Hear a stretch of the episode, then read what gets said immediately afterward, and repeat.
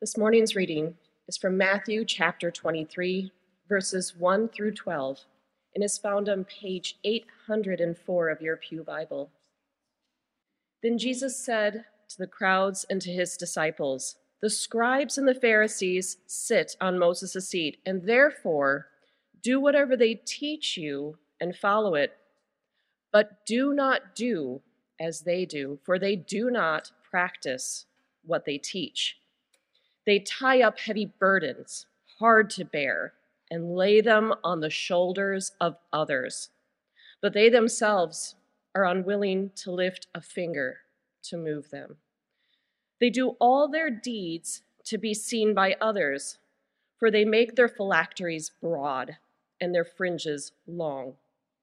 They love to have the place of honor at banquets and the best seats in the synagogues, and to be treated and greeted with respect in the marketplaces, and to have people call them rabbi. But you are not to be called rabbi, for you have one teacher, and you are all students. And call no one your father on earth, for you have one Father, the one in heaven. Nor are you to be called instructors, for you have one instructor, the Messiah. The greatest among you will be your servant. All who exalt themselves will be humbled, and all who humble themselves will be exalted." Word of God, word of life. Thanks be to God. Most churches who celebrate All Saints Sunday today will read from Matthew chapter five, which is the part of the Sermon on the Mount we call the Beatitudes, when Jesus teaches, "Blessed are the poor in spirit, those who mourn, the meek, those who thirst for righteousness. Blessed are the merciful and the peacemakers." Matthew five is the interpretive key to the whole gospel, and that's why I've referred to it a lot already this fall.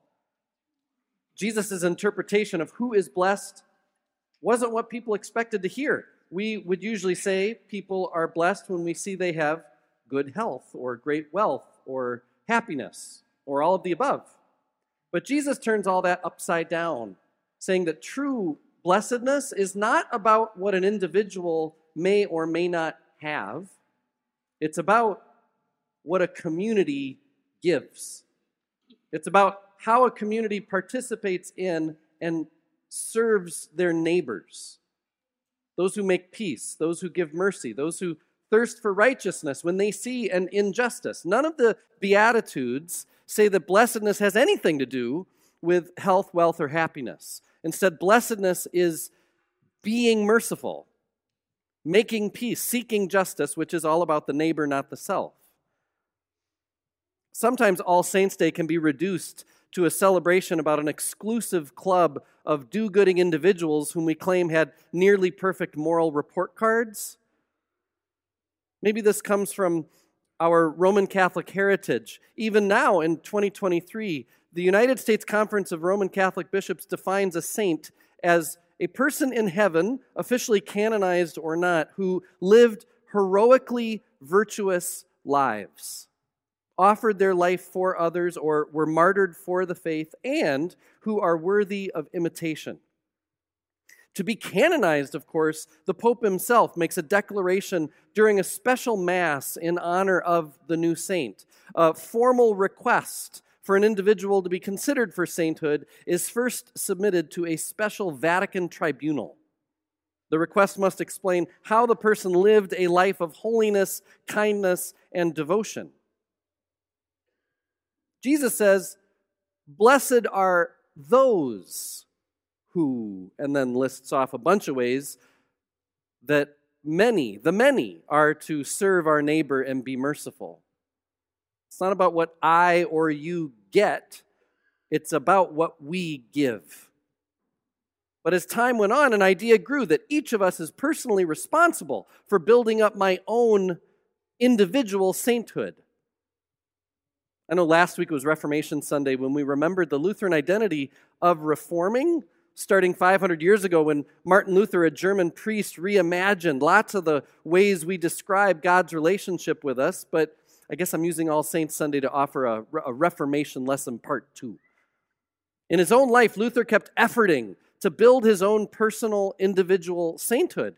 He tried really hard, time and again, to live a heroically virtuous life, and he kept failing, sinning.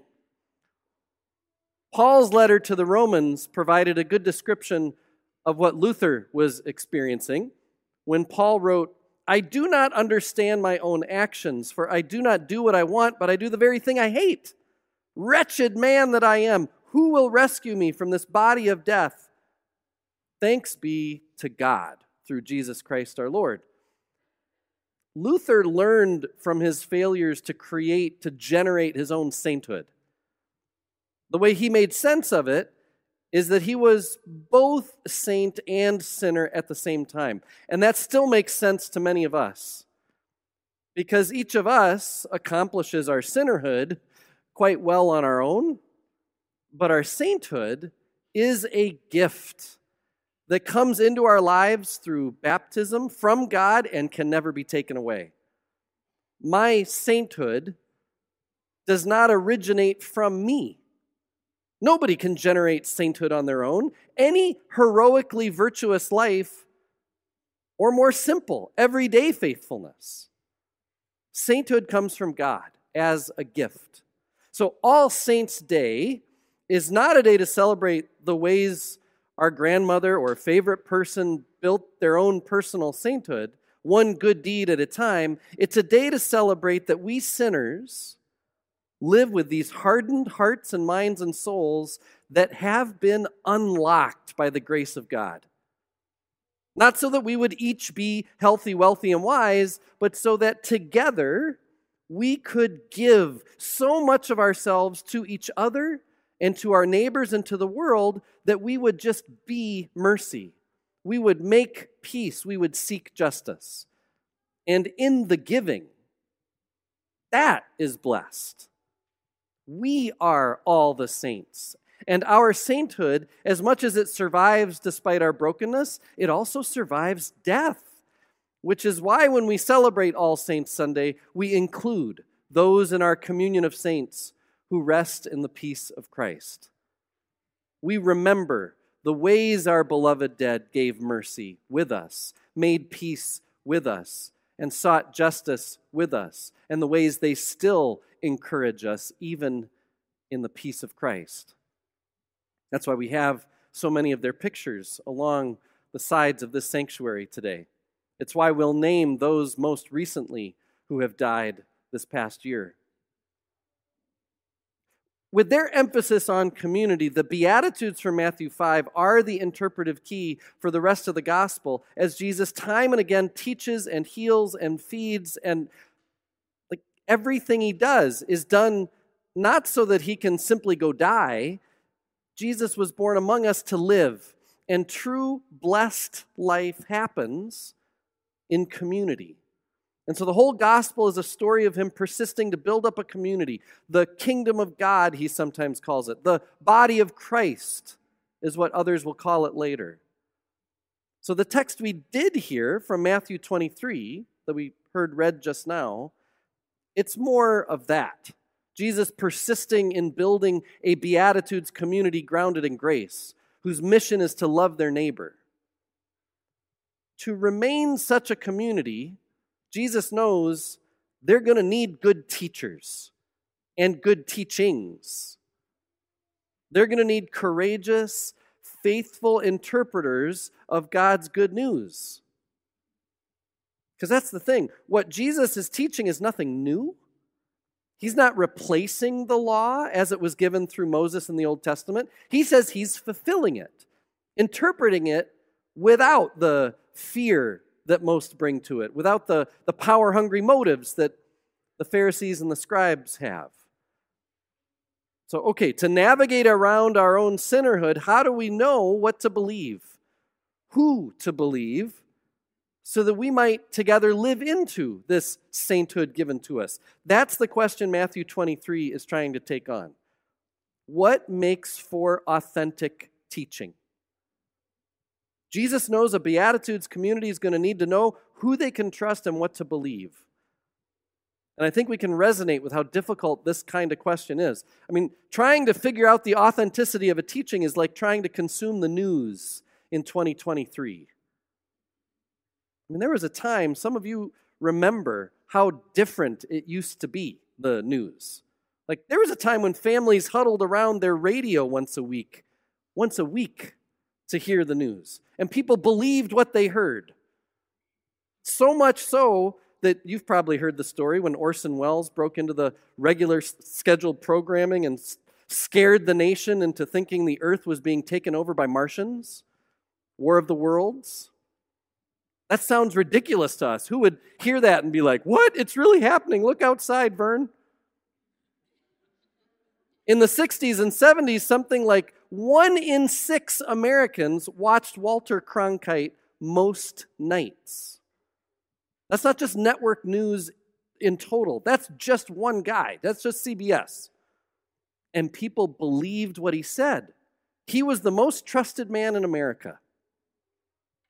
There was a time when most everyone in a community read the same newspaper, watched the same news, and at least agreed upon the facts of issues before arguing about what it all meant or what should be done. But nowadays, we live in a fractured news environment, right? Where if I asked you, where do you get your news? You might say a podcast, you might say an online website, a national newspaper, local T V, maybe it's an international news service. Some of us use late night comedy as our news source. Some of us gave up altogether a while ago and choose to remain outside the noise because it's really hard to decipher news from opinion and to distill facts from a profit-driven industry who just pump out lots of falsehoods. Well, as difficult as it is to find news that's faithful to facts, it's much more complex to find teaching that's faithful to God's will, to God's ways. I mean, w- what happened yesterday in Gaza, or in Washington, or in La Crosse, that's all verifiable, theoretically, by eyewitness accounts, right? It can still be pretty tough to be certain that what we're being told is correct, but the work can be done to certify fact. But how does a community certify the teachings of their religious leaders? Is there work that can be done to certify truth? So Jesus tells the crowds in our story for today that we can discern whether a teaching is authentic by noticing the fit between the content of the teaching and the conduct of the teachers. This is Professor Greg Carey's work, and I like it a lot. Jesus is saying that authentic teachers live according to what they teach. That might sound obvious, but it's not. This is why Jesus enters into a repeated mantra throughout Matthew's twenty-third chapter. Every new thought he has in the twenty-third chapter starts with, woe to you, scribes and Pharisees, hypocrites. Woe to you, scribes and Pharisees, hypocrites. Woe to you, scribes and Pharisees, hypocrites. It's six times Jesus calls the Pharisees hypocrites, which in Greek can be literally translated to read stage actor. We oftentimes use hypocrite to mean something more like, well, you say one thing and then you do the exact opposite. That is what hypocrite means, yes. But Jesus uses the word more like it means pretender, actor, spouting claims and teachings to gain status and claim authority and seem heroically virtuous, saintly even, and then live outside those claims and teachings.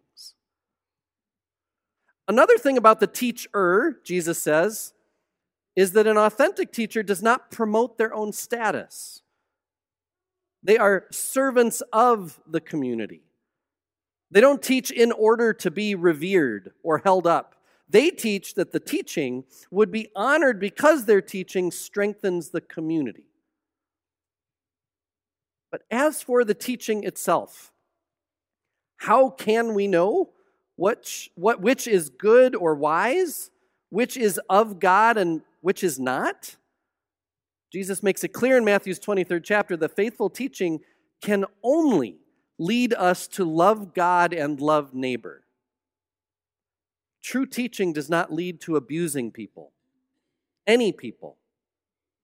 I'm going to say that one again. True teaching does not lead to abusing people. So when we get confused about immigration or whether our words matter that much, as people might ask us to use different pronouns for them than we'd like to have to worry about, as we are challenged to consider how to think about guns or the climate or minimum wage or how kids are educated or how elders are cared for or the war in Gaza, all that stuff gets really confusing really fast. And we get told all... by all kinds of people what we should care about, how we should care about it, why, and there's all kinds of differing opinions. So how do we sort through all of it? As lots of these people telling us stuff are very skilled at pulling on our sinnerhood, hoping we'll neglect our sainthood. I mean, living in the United States in twenty twenty-three, it is an heroically virtuous thing to tune out the messages that tempt us to only love self, to keep our own opinions, to stay close-hearted, close-minded, close-souled. Make it all about your individual self, self-interest. What's in your bank account? What do you like? Me, me, me, me, me, me, me. Amidst all the confusion this world sows into our lives, Jesus cuts through all of it, knowing all about our sinnerhood and all about God's ability to draw out of us together a sainthood that provides this broken world with a community driven by beatitude living, driven by love for neighbor. How can we tell which teaching is authentic? What is of God? When the teaching leads us to love.